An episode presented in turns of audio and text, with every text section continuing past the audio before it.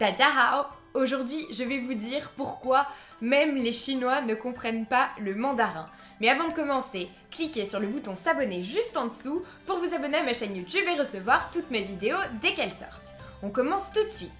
Alors aujourd'hui, je voulais faire une vidéo un peu spéciale pour vous dire pourquoi les Chinois ne comprennent pas le mandarin. Le chinois est bien sûr connu pour être une langue assez compliquée et d'ailleurs, c'est pour ça qu'en français, on dit que c'est du chinois quand on ne comprend pas forcément quelque chose.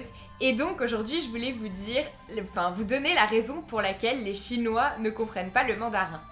En fait, c'est en donnant des cours de chinois que je me suis rendu compte que euh, les personnes à qui je l'enseignais ne comprenaient pas l'intérêt d'apprendre les caractères chinois et pensaient que le pinyin était suffisant quand on apprenait le chinois.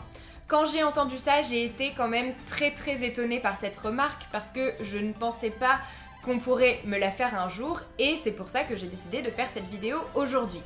En fait, en chinois, si on apprend seulement le pinyin, déjà ça veut dire qu'on va passer à côté d'un énorme bout de la langue chinoise, d'un énorme bout de la culture chinoise en fait tout simplement parce que les caractères évidemment sont empreints d'histoire et bien sûr de culture. Donc pour moi déjà c'est indissociable de la langue.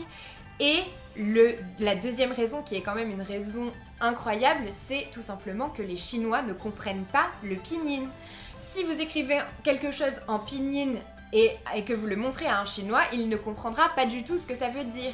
Et en fait, quand on étudie le chinois depuis longtemps, on comprend très bien pourquoi il ne comprend pas forcément ce que ça veut dire, parce qu'il y a tellement de caractères qui ont le même pinyin et le même ton, que quand on voit une phrase écrite en pinyin, forcément, on ne sait pas quel caractère est représenté. Et moi-même, maintenant, quand euh, il y a écrit du pinyin dans les cahiers de mes élèves, j'ai parfois du mal à savoir quel est le caractère associé. Bon, évidemment, dans des phrases assez simples, on arrive facilement à retrouver le caractère, mais quand les phrases se complexifient un peu, c'est vrai qu'il est compliqué de savoir quel caractère est associé au pinyin. C'est pour ça que les Chinois ne comprennent pas forcément le mandarin dans le sens où ils ne savent pas lire le pinyin et qu'ils ne le comprennent pas. C'est pour ça que les caractères sont évidemment très très importants dans l'apprentissage du chinois parce que au moment où vous devrez écrire quelque chose, il faudra absolument l'écrire en caractères et non en pinyin qui doit être une simple aide en fait pour apprendre le chinois et pour mieux le retenir et savoir le prononcer. Mais c'est tout, vous ne devez pas vous focaliser sur le pinyin.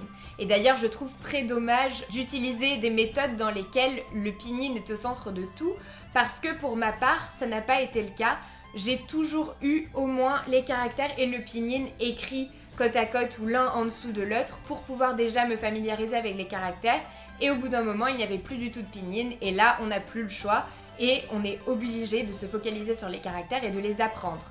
Et évidemment, comme vous vous en doutez, si vous vous rendez en Chine, tout est écrit en caractères et évidemment pas en pinyin. Après, il est vrai que sur certains panneaux de signalisation dans la rue, il y a écrit le pinyin en dessous mais ce n'est pas le cas pour toutes les anciennes euh, toutes les enseignes que l'on peut trouver dans la rue, tous les magasins. Non, il y a seulement les caractères, c'est pour ça qu'il est très important de les connaître. Donc s'il vous plaît, apprenez les caractères et euh, ne dites pas que ça ne sert à rien et que le pinyin suffit, ce n'est pas du tout vrai. Donc je vous encourage vraiment à apprendre au moins à lire les caractères, mais les écrire évidemment c'est également une grande partie du chinois et puis en plus c'est quelque chose d'assez plaisant donc je vous le recommande aussi.